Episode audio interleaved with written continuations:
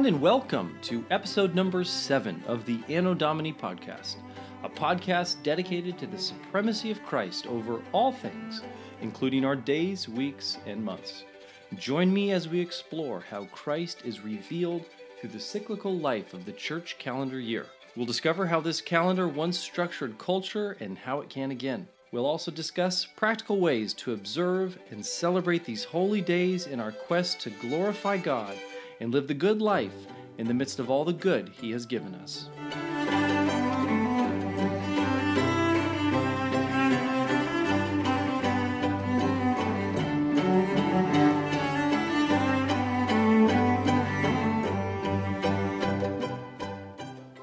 We have made it through the season of Advent, and now we approach our next holiday on the church calendar Epiphany.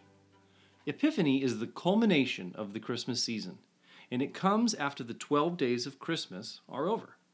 It's a time when we celebrate the coming of the Messiah unto the Gentiles, and up until the 19th century, it was on par with Christmas Day itself, earning itself the title of Little Christmas.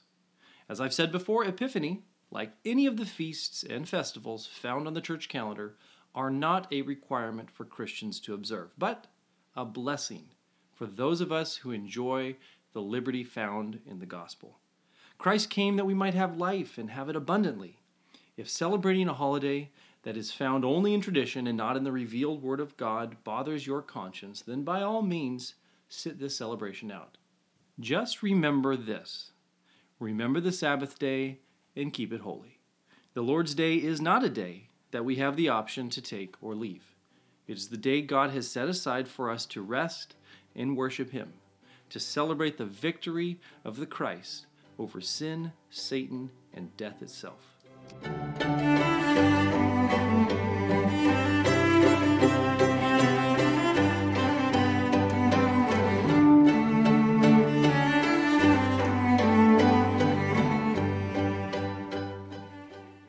Have you ever heard of the 12 Days of Christmas? You know the song, but contrary to popular belief now, the first day of Christmas is actually Christmas Day, or December 25th, and each following day until the evening of January 5th, or the 12th day of Christmas, which is also called 12th night, those are the 12 days of Christmas. Westerners, unfortunately, now generally start our Christmas preparations on Black Friday, the day after Thanksgiving. Uh, and then we work at a frenzied pace to get everything ready for one day only, pretty much just one day. We then give all or most of our gifts on December 25th, and many people have the tree, the decorations, they've got it all taken down by the next day, by December 26th. And so it oftentimes can be a frenzied pace to get it all together, and then it all happens on one day, and then it's over. This, I believe, is one of the reasons why Christmas oftentimes can leave people feeling, uh, to a certain extent, hollow, or to another extent, uh, as if they've been let down somehow. The, the holiday didn't lead up, didn't live up to their expectation, and as a result of that, um, oftentimes disappointment can reign from that period of December 25th uh, through New Year's. It hasn't always been like this, though. Before the 19th century, when the Industrial Revolution put an end to extended celebrations and efficiency became the order of the day, Epiphany was actually considered more important, or at least on par, with Christmas Day itself. We would spread our gift giving and merrymaking out over 12 days. Each day would usually celebrate a different aspect of Christianity and our heritage and our history. Um, one day we might celebrate the first martyr of the church, Stephen.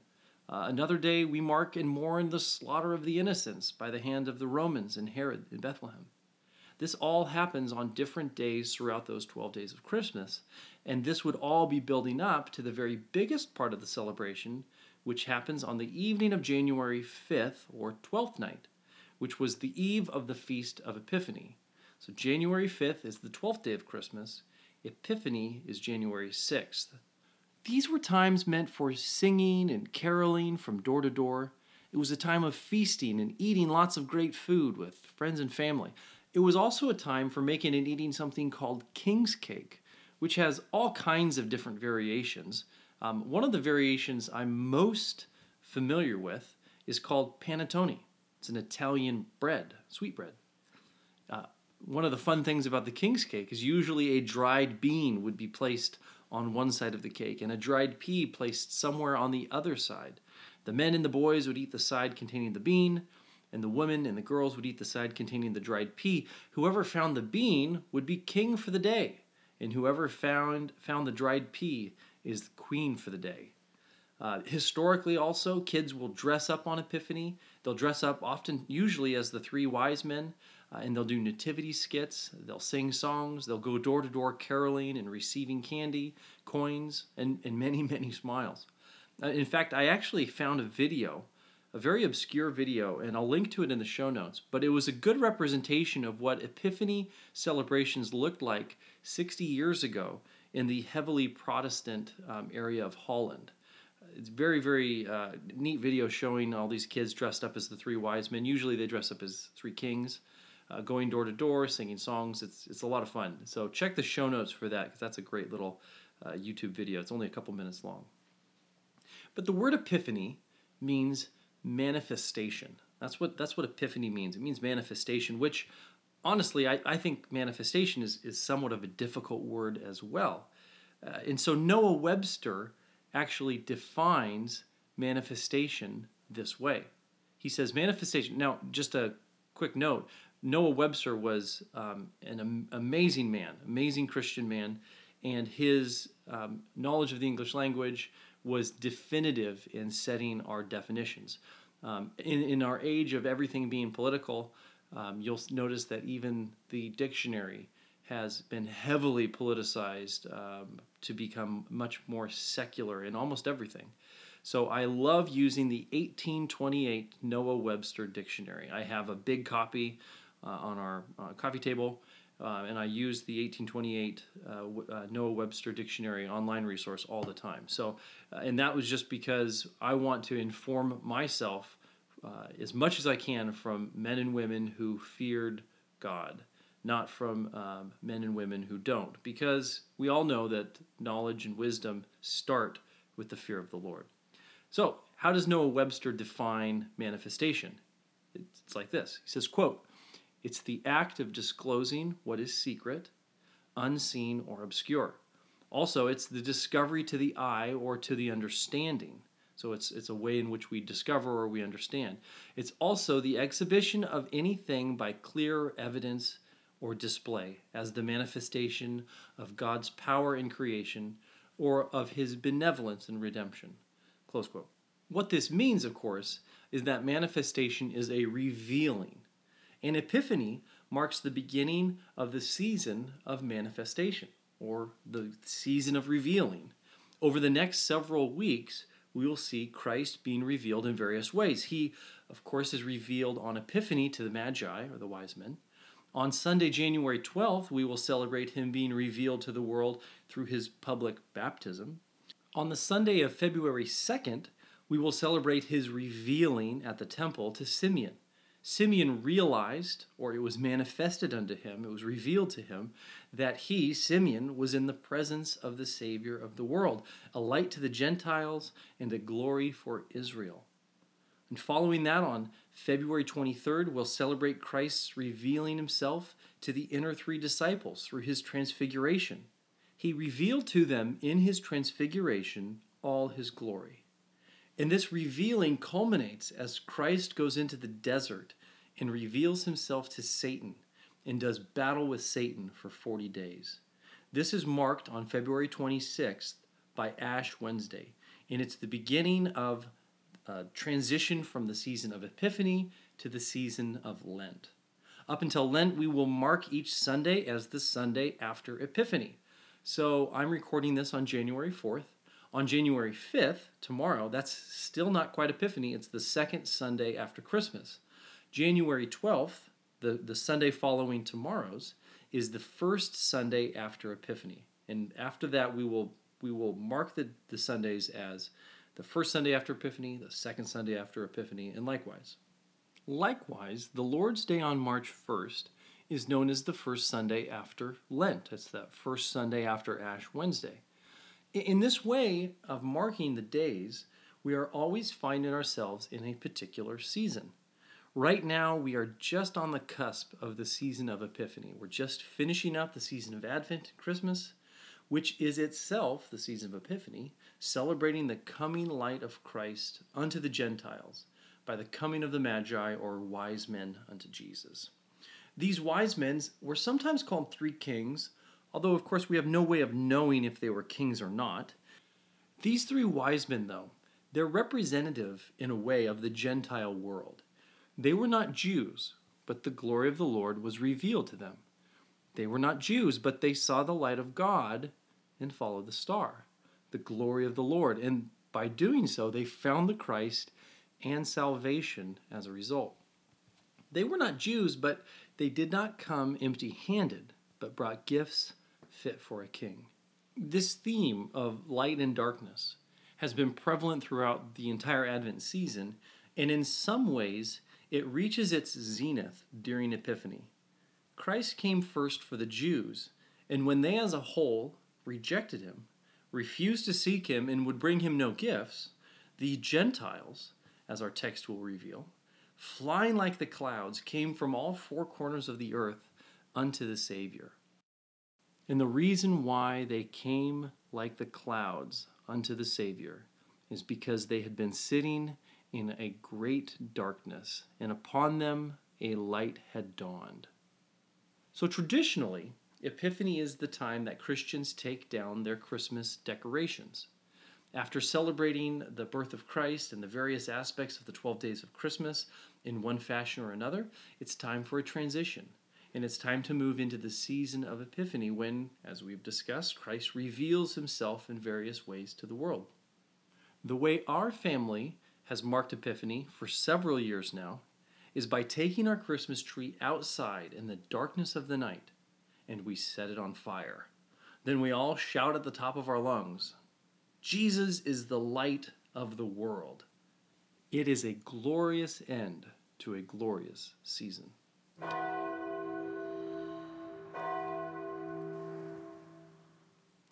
Our last segment combined both the historical with the practical. And so in this section, I'm going to look at the biblical passage found in our lectionary surrounding Epiphany. And one of the passages in particular is that of Isaiah 60, verses 1 through 9. The actual lectionary text only takes it through verse 6, but I wanted to include verse the following three verses in that passage for the discussion and because it's such a glorious end to the passage. So let's read the text. Arise, shine, for your light has come, and the glory of the Lord has risen upon you. For behold, Darkness shall cover the earth, and thick darkness the peoples. But the Lord will arise upon you, and his glory will be seen upon you, and nations shall come to your light, and kings to the brightness of your rising. Lift up your eyes all around and see. They all gather together. They come to you. Your sons shall come from afar, and your daughters shall be carried on the hip. Then you shall see and be radiant your heart shall thrill and exult, because the abundance of the sea shall be turned to you. The wealth of the nations shall come to you. A multitude of camels shall cover you, the young camels of Midian and Ephah. All those from Sheba shall come. They shall bring gold and frankincense, and shall bring good news, the praises of the Lord. All the flocks of Kedar shall be gathered to you. The rams of Nebaioth shall minister to you. They shall come up with acceptance on my altar, and I will beautify my beautiful house. Who are those that fly like a cloud, and like doves to their windows? For the coastlands shall hope for me, the ships of Tarshish first, to bring your children from afar, their silver and gold with them for the name of the Lord your God, and for the Holy One of Israel, because he has made you beautiful. That's the word of the Lord. So the themes of light within the lectionary during this portion of the year, they're everywhere. And in this passage, God's people are told to shine because their light has come. This is really interesting because this means that as God's people, we are a sort of moon uh, to the sun of righteousness. We're a sort of lunar light to the sun of righteousness. We reflect his glory, and even though the world is covered in darkness, his glory will be seen on us, and the nations will come to our light, the light we're reflecting of his. This is, of course, what Epiphany is celebrating the coming of the nations unto the Sun of Righteousness, following the one true star, Jesus Christ, who is, of course, the bright morning star. And those who follow him receive his light and can then reflect that light to an unbelieving world. In fact, this is interesting. Isaiah promises the believers of that day that in the day and the coming of Christ, the nations shall come to the light of the people of Israel, and kings to the brightness of their rising. This is interesting because the epistle reading for Epiphany is found in Ephesians chapter 3. So we're in Isaiah 60 right now, but every lectionary reading has an Old Testament, a psalm reading, an epistle reading, and a gospel reading. The gospel reading for this week, of course, is the coming of the Magi, but the epistle reading uh, is in chapter 3 of Ephesians, verses 1 through 12, where Paul explains that the Gentiles are, quote, fellow heirs of the same body and partakers of his promise in Christ through the gospel, close quote. This means that there is no longer Jews and Gentiles. Not at least in the sense of the Jewish people specifically being the chosen of God any longer. You see, that status no longer has the uh, how, you, how would you put it, the genetic requirements or stipulations that it once had. Before, you were a Jew if you were born a Jew. Now, since the coming of Christ, being one of God's chosen people means that you recognize Jesus as the King, the Son of God, and that he died for you and rose again to save you from your own wickedness. The Jews 2,000 years ago rejected this idea, and the Jews still reject it today. This means that the church baptized believers are the true recipients of these promises found in Isaiah. When it says that your sons shall come from afar, those are our sons. When God says he will beautify his beautiful house, we are the living stones that make up that house. We are those that fly like clouds and like doves to Christ. We are those who hope for him, in whom he has made beautiful. And this is true of everyone who believes on Jesus. Jew or Gentile, male or female, slave or free, all can come to Christ in faith, and he promises never to turn any away who come to him.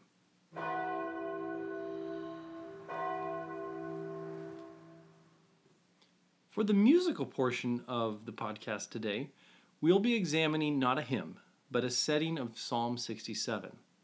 While there are many incredible Epiphany hymns, and I'd even chosen one to share with you, uh, it was just not ready in time to share. So instead, we will look at Psalm 67. Now, that, that hymn that I was planning on sharing, we'll get to eventually. It just won't be a part of the uh, Epiphany uh, podcast today.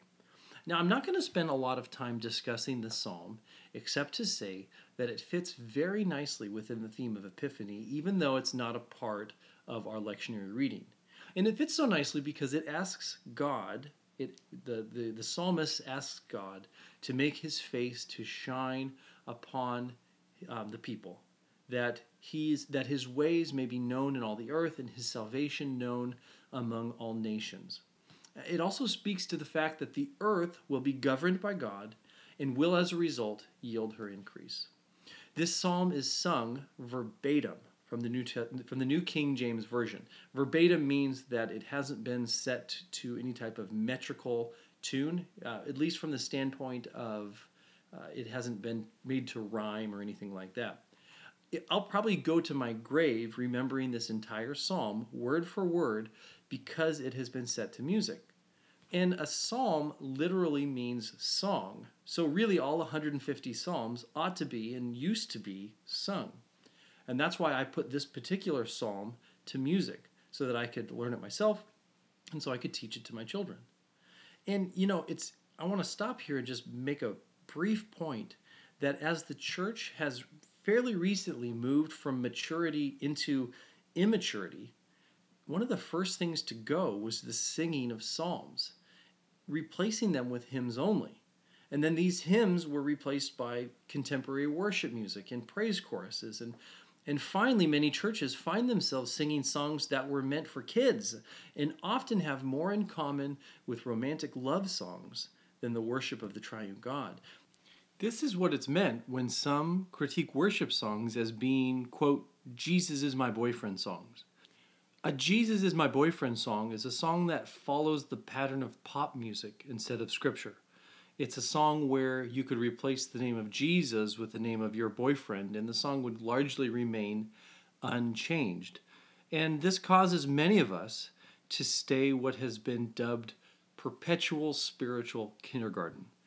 Spiritual kindergarten is the idea that instead of growing in grace and truth and maturity and growing up and sinking our teeth into the meat of the word, instead of us growing in the fruit of the Spirit, instead of us seeing those around us, our children and grandchildren, grow in that grace too, we perpetually stay immature. We perpetually stay on the milk of the word and will confuse childish faith with childlike faith.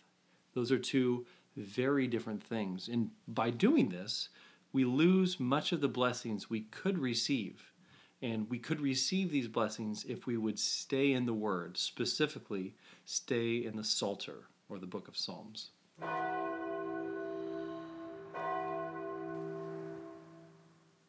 Well, I hope you all have a wonderful 12th night and a wonderful feast of the Epiphany.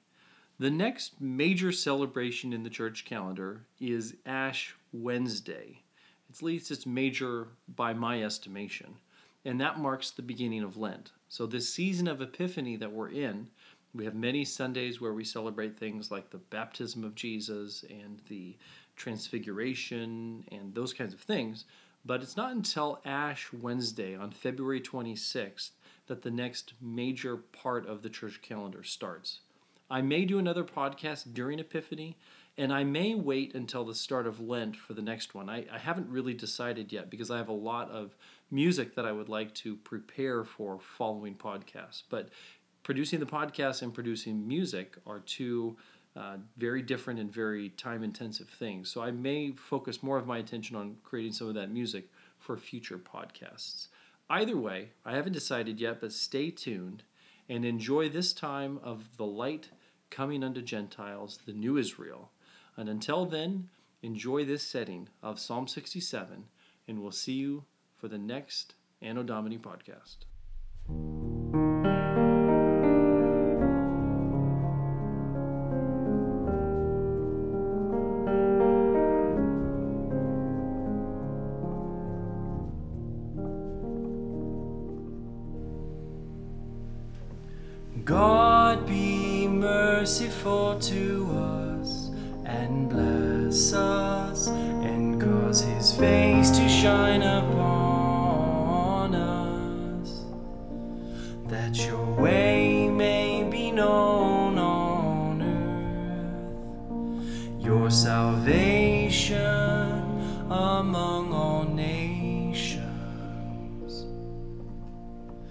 Let the peoples praise you, O God. Let all the peoples praise you. Let the nations be glad and sing for joy, for you shall judge the people righteously and govern